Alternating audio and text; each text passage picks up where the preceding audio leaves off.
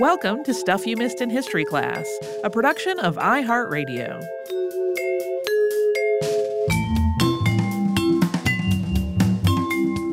Hello and happy Friday. I'm Holly Fry. And I'm Tracy V. Wilson.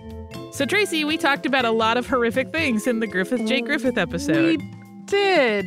Uh, I was curious what led you to this specific story? He's been on my list for a really long time. Yeah. And then it came up in another project that's going on, just a fleeting mention of his name. And I was like, oh, I should go back to that. It's horrifying, but fascinating to me. Mm. Uh, you know, because it is one of those instances where there's part of me that finds the whole thing frustrating because in the long game, he got exactly what he wanted, right? His right. name is still famous. He's still like known and considered a founder of of a lot of pieces of LA uh, iconography in terms of their landscape. He got the Greek theater and the observatory that he wanted. Right? Not in his lifetime, but he got them. Um, yeah, I I love a good villain story anyway. Uh, I just think it's a really strange and interesting thing. And the thing I really do love, not about this, obviously, I don't love what took place, but I really loved combing through the original newspaper accounts of the whole thing because clearly, especially because he was a prominent citizen at that point, mm. every journalist was just completely fascinated and focused on it for a while. And I mean, they really would just like pages and pages of coverage from different angles of the case where, you know, one is like that one that we specifically talked about a lot that was like the first story breaking where we didn't really have Mrs. Griffith's full account yet because she had just spoken briefly to her sister in the hospital. You know, it really breaks down like, here's what the hotel looks like. And they have little diagrams of like where she landed on the roof below. And they're trying to puzzle out the whole thing. And mm-hmm. that to me is just really interesting because I like seeing one, what coverage was like at any given time versus how like that story would be covered today in terms of journalistic integrity and stuff. Sure. Like I mentioned in the episode that moment of the the reporter kind of asking him some really good hard-hitting questions but then at the end giving him the out by saying, "So is that all untrue?" Yeah, yeah. Going, yes, of course it's all untrue instead of just letting him like dangle for a minute. But there's a good part that I wanted to say for this as like the balm to the whole thing. Okay. And a lot of people will already know this. I'm not dropping any knowledge that any Disney fan doesn't already know. Uh, the merry-go-round at Griffith Park was installed in 1935. This is a significant feature in the park. It's still there. It when it's not a pandemic, you can still ride it. But it is also significant in Disney history because Walt Disney used to take his daughters there to ride the merry-go-round, and it was sitting on a bench watching his daughters ride that carousel that he got the idea for Disneyland. Oh, I don't think I knew that. Yeah. I feel like we might have said it in a prior episode and I forgot. Uh maybe. But so there there is a lot of really amazing history just connected to Griffith Park, including like you know things that were going on during the civil rights movement. Uh, mm-hmm. Uh, there have certainly been other crimes committed in the park, some of which have been grisly and also similarly fascinated the press. Uh, the park itself has a really fascinating history, and there's a lot of work has been done to preserve the park's history and really like make a robust archive of it. Um, I know the observatory had a uh, an exhibit for a while. I don't know if it's still up. That was a, a history of the park. Uh, but yeah, it's a you know these places are all around us, and we don't always think about them having long stories to tell. Sure. Um, but they all do. I mean, we we've talked about you know S- Central Park and an entire community that was there that most people yeah. have forgotten about. It's it's like that. Any of these places have probably stories that may or may not be very delightful, but they're an important part of the record and of the identity of that place. So, Griffith J. Griffith. I called him a lot of very, very unkind things while doing this research.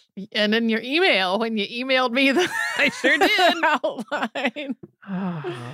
Oh, it's it's a show that kids might listen to, so I won't use any of the words I used, but I don't have a favorable opinion of them. nope. One of the things we talked about this week was Andrew Crosse, who did a lot of experiments with electricity. Yes, he did. um, so every year Uh, my spouse and I are on a team for the MIT Mystery Hunt, Mm-hmm.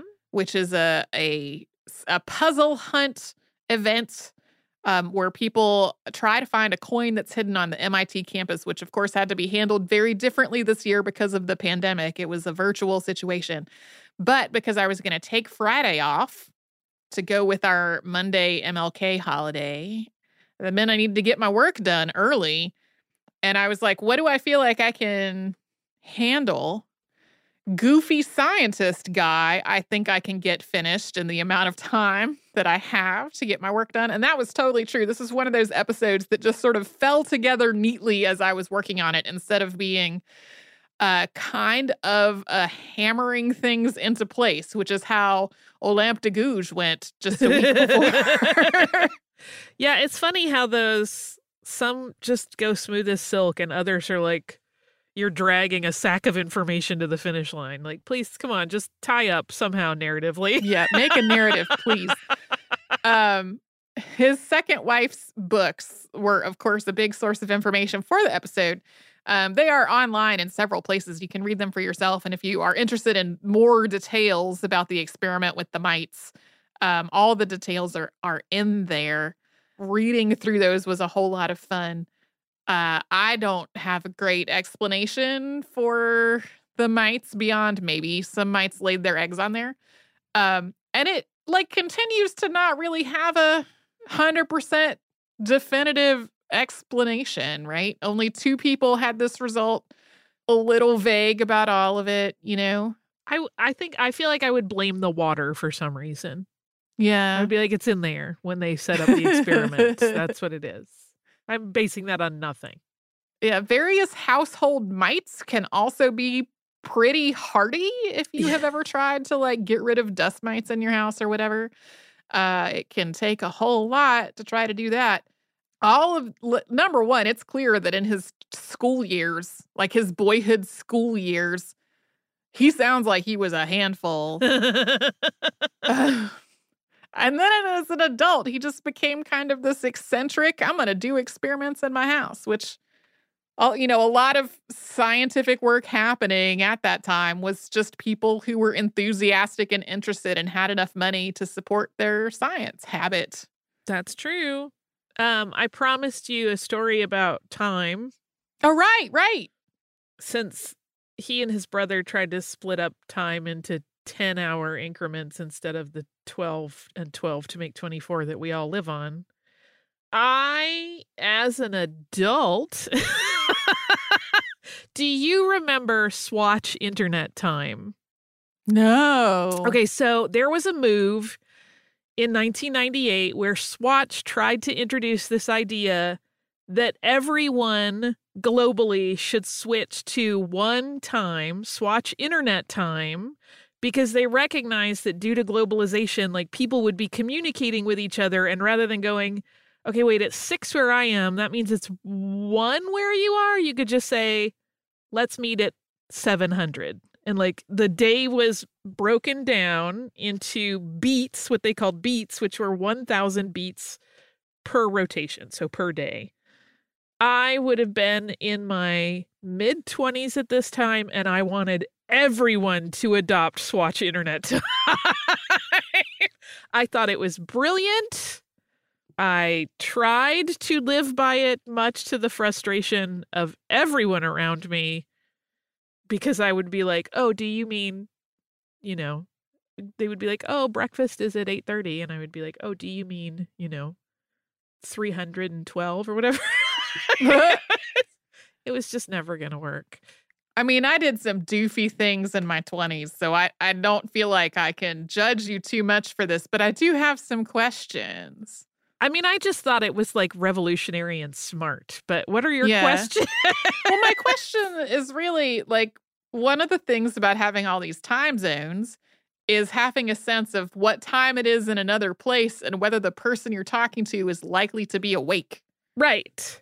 How did it account for that? Were people just going to be awake at we were all going to Well, it didn't. I mean, it wasn't like that. It was like you would be able to say, "No, I sleep from 500 Okay. to 800 or whatever."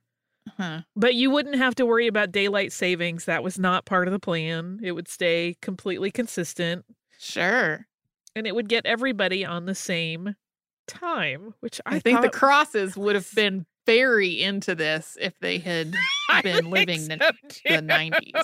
I thought of them. I thought of it immediately when I read that. I was like, "Oh yeah, yeah, I'd be into this." I mean, I always kind of like the idea of playing with time and not living by the twelve-hour clock. You know, I'm also one of those people who really, really wanted to make polyphasic sleeping work, and that was Oh, not- yeah. not functional for me. Um, it's like it works really well until it doesn't work, and then, which for anybody that doesn't know, that's uh, when people. There was, uh, I'm sure there are still people doing it at the time. I mean, this was some years back.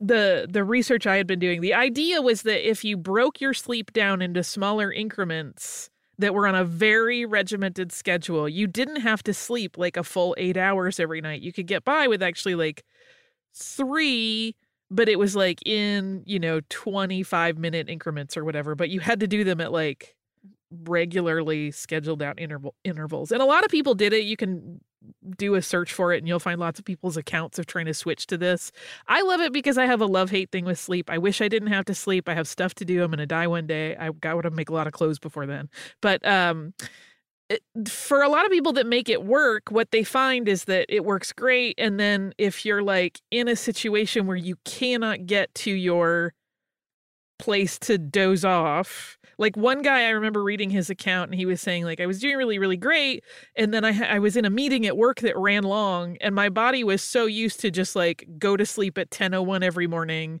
that I literally just slumped over and fell asleep on the conference table like oh, my the- goodness. and then once that happens, you're like, once you get off of it, you have to start all over and it takes a long time to retrain your body. That's probably more about me than you ever wanted to know, but I sure wish I could make that work.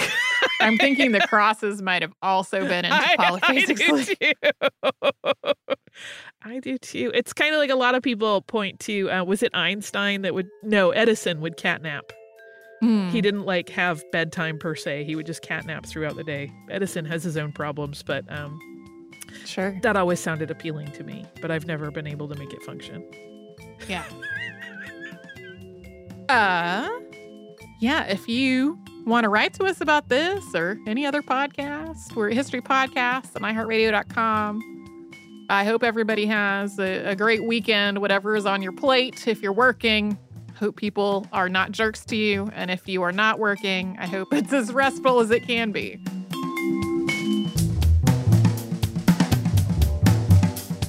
Stuff You Missed in History Class is a production of iHeartRadio. For more podcasts from iHeartRadio, visit the iHeartRadio app, Apple Podcasts, or wherever you listen to your favorite shows.